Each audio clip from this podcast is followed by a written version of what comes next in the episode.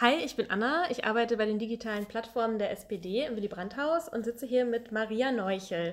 Sie war lange Zeit Abgeordnete im Bayerischen Landtag. Seit 2014 ist sie Mitglied äh, im Europäischen Parlament und Bundesvorsitzende der Arbeitsgemeinschaft Sozialdemokratischer Frauen ASF. Hallo Maria. Hallo. Schön, dass du dir Zeit genommen hast. Äh, du bist ähm, heute hier, weil ihr ähm, eine Sitzung habt, äh, der ASF, aber da kommen wir später nochmal drauf zu sprechen. Ich wollte dich eigentlich fragen zum Thema Equal Care und Care-Arbeit. Ähm, wie läuft es eigentlich bei dir mit der Vereinbarkeit von Politik und Familie? Und wird dein Mann das auch mal gefragt?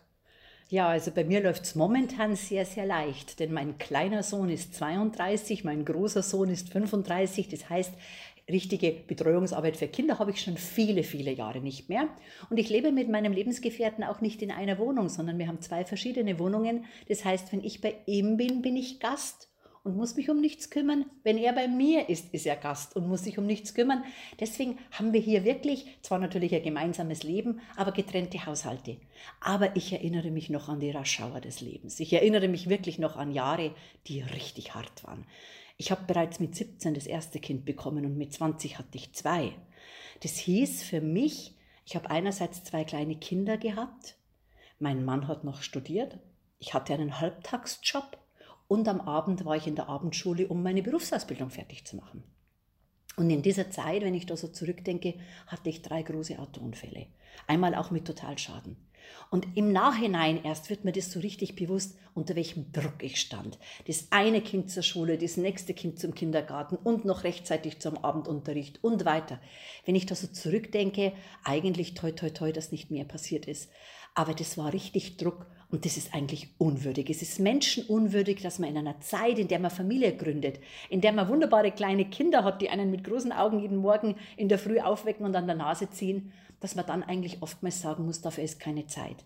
Zeit ist der wichtigste Faktor und das wäre natürlich auch eine politische Forderung. In der Zeit brauchen Väter und Mütter Zeit für ihre Kinder. Wenn du jetzt sozusagen als dein älteres Ich auf dein jüngeres Ich äh, zurückblickst, was würdest du denn dann gerne ändern, damit du nicht nochmal in so eine Situation kommen würdest? Naja, ähm, jetzt im Nachhinein war das wunderbar, dass ich so früh Mutter wurde. Äh, äh, damals war es nicht lustig und ich habe damals zum Beispiel auch kein Mutterschaftsgeld bekommen, denn als Schülerin hatte ich ja keinen Verdienstausfall. Das heißt, das sind für mich natürlich auch so Grundelemente. Man kann nicht sowas wie Mutterschaftsgeld an einem vorhergehenden Lohn festmachen, weil dann sind zum Beispiel Schülerinnen außen vor. Das heißt, natürlich habe ich aus der Zeit ganz konkrete politische Forderungen auch gerade für, für äh, äh, gute Gleichstellungspolitik äh, mitgenommen. Äh, in der Jetztzeit erlebe ich es so, dass ich manchmal ganz traurig bin, dass ich so wenig Zeit für meine Enkelkinder habe. Ich habe bereits drei Enkelkinder und Enkelkinder sind für mich leider, und das muss ich wirklich so sagen, auch ein Termin im Terminkalender.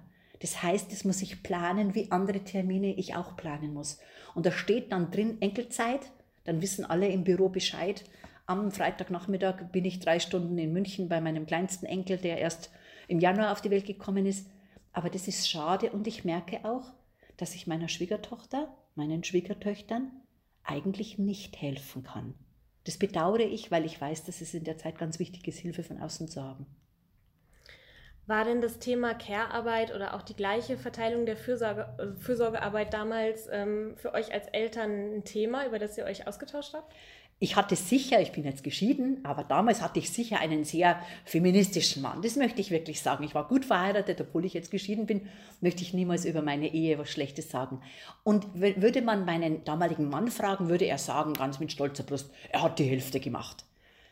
Und dann würde ich schmunzeln und würde sagen, na ja, es war halt der Blick mit einer Männerbrille auf die Hälfte der Arbeit. Ich würde natürlich sehr, sehr selbstbewusst sagen, ich habe wesentlich mehr gemacht. Aber ich weiß gar nicht, ob es rein um die Prozente geht, sondern ich möchte einfach mal sagen, jawohl, ich hatte einen, einen Partner, einen, einen Ehemann, der ganz deutlich auch Zeit für Kinder, auch Zeit für Haushalt und vor allen Dingen auch Zeit mir gegeben hat, um mich auch im Ehrenamt zu engagieren. Und das, da bin ich unwahrscheinlich dankbar. Und ich muss auch sagen, eine andere Beziehung könnte ich mir nicht vorstellen.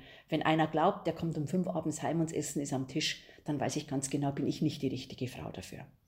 Dass aber sein Blick auf die Zeit noch mehr ein bisschen anderer war, ähm, das glaube ich ist ganz klar. Wenn ich mir einfach denke, ich habe immer die großen kiloweise äh, ähm, ähm, Äpfel eingekocht. Wir hatten einen großen Apfelbaum. Ich habe das eingekocht und es war normal. Das war sehr, sehr viel Arbeit. Das war normal.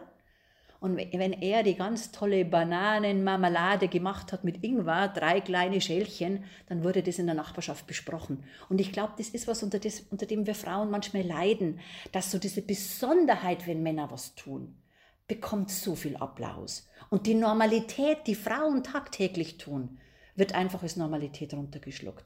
Und da ist so diese vielen, vielen Gläser Apfelkompott auf der einen Seite und die wenigen schönen Gläser Bananen-Ingwer-Marmelade die sind für mich da so ein Beispiel im Kopf. Ja, da muss ich schmunzeln.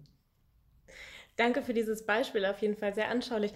Ähm, was denkst du denn? Ich meine, heute hat sich ja mit Sicherheit so ein bisschen was auch geändert äh, an der gesellschaftlichen Sicht auf diese Dinge und, und Männer ähm, engagieren sich auch stärker ähm, in der, in der Care-Arbeit und zu Hause. Aber es ist ja nun auch so, dass sie unter starkem Druck irgendwie heute ähm, stehen, ähm, was die Arbeit angeht, was das Häusliche angeht.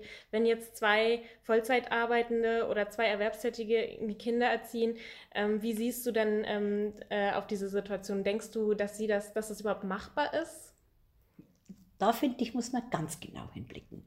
Denn wenn zwei so mit Imbrunst sagen, wir arbeiten beide Vollzeit, aber wir teilen es uns gut auf und haben auch noch zwei kleine Kinder, dann möchte ich Ihnen erstmal gratulieren, wenn Sie das schaffen. Ist eine tolle Leistung, muss man auch wirklich sagen, steckt ganz viel Energie drin. Aber ich würde als erstes fragen, wer hilft? Gibt es eine Bügelfrau, ordentlich bezahlt, angemeldet oder auch schwarz bezahlt? Gibt es jemand, der Kinder aus dem Kindergarten, aus der Kita abholt oder die, meistens ist es ja eine Frau. Gibt es eine Oma, gibt es eine Tante, gibt es eine Schwester, die selber keine Kinder hat? Und wenn man dann oftmals nachbohrt, merkt man, Frauen, die es so scheinbar geschafft haben und einen Vollzeitjob mit Kindern verbinden können, geben die ihre Arbeit im Care-Bereich nicht an den Mann ab normalerweise, sondern an andere Frauen. Und zwar oft an Frauen im Niedriglohnbereich. Das heißt, viele Frauen, und das soll keine Kritik sein, es ist nur eine Feststellung, Frauen, die scheinbar leben wie ein Mann im, im, im, im Job und Kinder nebenbei, haben ein Backoffice und Backoffice sind oft mehrere Frauen.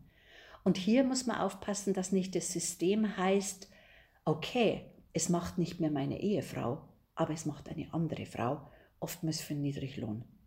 Hier, glaube ich, müsste man mehr ehrlich sein und deutlich machen, jawohl, wir schaffen es auch nicht ohne die spezielle Hilfe von Frauen.